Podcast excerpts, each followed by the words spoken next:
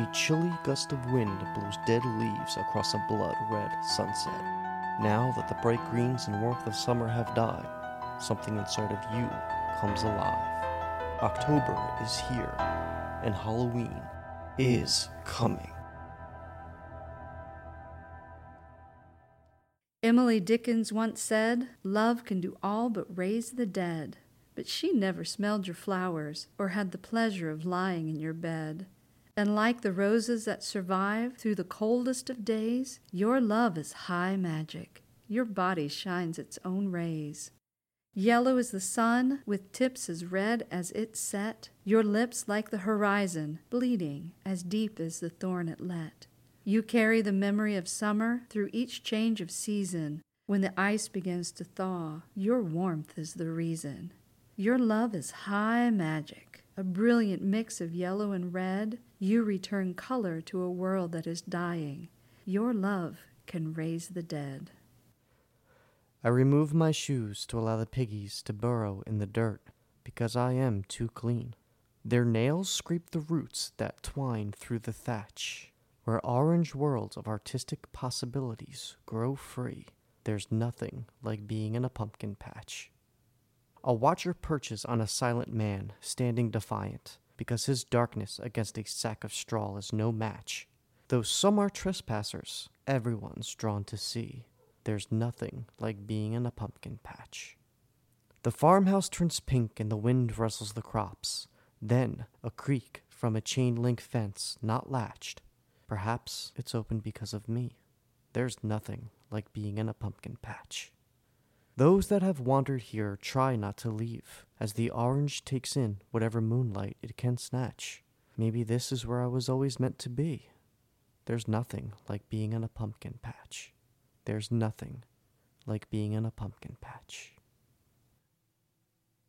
I grew up in a suburban town in New Jersey and in one of the wooded areas near my house. It was an old Civil War barracks or medical outpost, something like that. Half the town wanted it preserved as a historical site for tourists, but no one wanted to pay for it. The other half wanted to tear the place down because kids went in there to hang out or like go to drink at night. So, of course, while the town argued about what to do with it, it was breaking apart. A bunch of high school kids were messing around in the place, and a kid actually fell through the floor and broke both of his legs. This made the case for tearing it down, but until the decision was made, they asked for volunteers to watch over the place and keep people away or call the cops if people were getting rowdy. I had been home that summer, it was between junior and senior year. I had been suffering from really severe insomnia that was only getting worse, so I started drinking myself to sleep basically. I'd drink enough to pass out, and that would be my sleep for the night, whatever I, I got.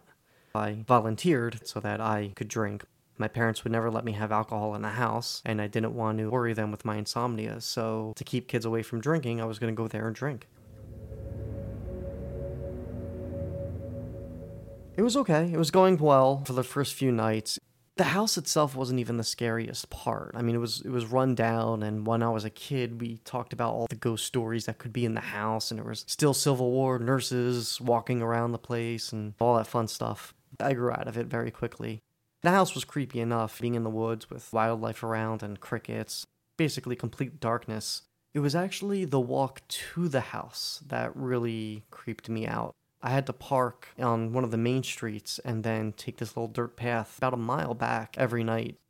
It was really scary. All I really had was a flashlight and a phone to back me up. There I was with my six pack of beer clinking and my little flashlight, and I look up and I see these six owls just sitting on a branch, almost like a painting, like they were posed there. They were pure white, and whenever I walked near them, their heads would just turn and look at me in unison, like they were one unit. As creepy as that sounds, I started to look forward to them every night because when you're alone and when you're afraid, you start talking to yourself or you start whistling to yourself just to kind of fill that void, just to get that sense of you're not alone, everything's okay. And after about three days, I started to say hello. Hey, owls, how you doing? On the fifth day, I started giving them all names like, hey, Jack, John, Sonny, Amy, things like that.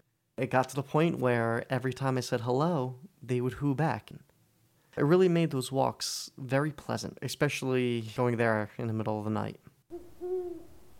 Probably the second week is when things started to get really strange. A lot of weird things were going on in the house creaking more than normal, footsteps on the second floor. There was something hitting against the wall, and I mean, I thought it was a bear. And I didn't know which was scarier a ghost or a giant bear trying to get inside the house. At first, I thought it was my imagination, but then I started to like time it, and after four days, everything got louder, got more frequent, got really creepy. Birds would fly through windows like they hadn't before. I would hear a lot more howling in the distance. But I had the owls. I always had the owls to say hello and goodnight to. They were there for me, they were always there. I want to say at some point at the beginning of the third week, I noticed that there were only five owls on the branch. When I looked around, I saw you know, this little white patch in the dark. It was torn apart. I took a napkin from the sandwich that I had made and wrapped the little guy up and dug a little hole for him underneath the tree that I packed it in. I said a word and I said, I'm sorry. I didn't know what I was sorry about. I was just, I felt bad. I tried to tell myself they're animals, but, uh, you know, when you're, when you're afraid, when you're in a place like I was, it's especially with what I was dealing with with the insomnia and the drinking, the little things really touch you, I guess. These owls were a comfort to me, and one of them had died. It hurt. It, it still, it, it still does. But anyway, I, I went to the house. I didn't get any sleep that night. I didn't even drink that night.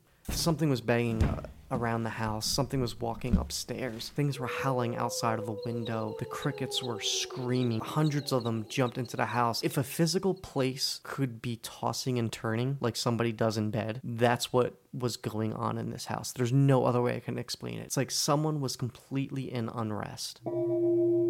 I did not want to go back the next night. I left. And as I was leaving, I said goodbye to the five remaining owls. And I, I told them to keep themselves safe.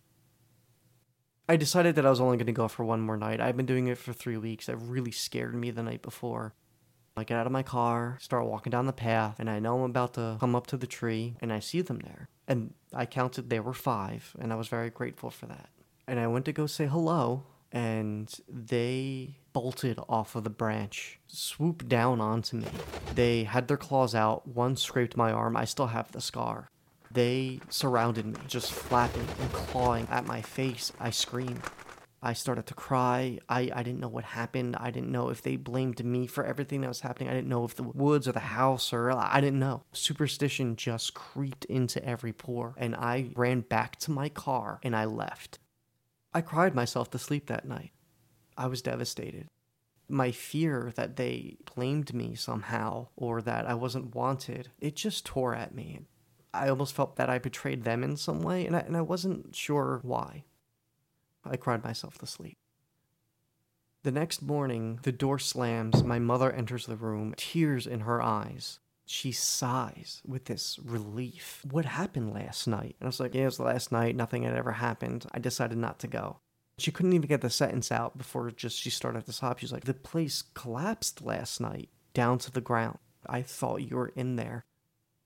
Had I had been there, drunk and passed out, I know for a fact I would have died. I, I don't want to say this in, in a superstitious way. I just, I really believe that maybe it was because we had known each other. Maybe it was because we were cordial toward each other or acknowledged each other. Or maybe it was because I helped bury their friend. I, I don't know. But uh, had those owls not driven me away that night, I would have been dead. I know that for a fact. I know it in my heart. They were trying to keep me safe.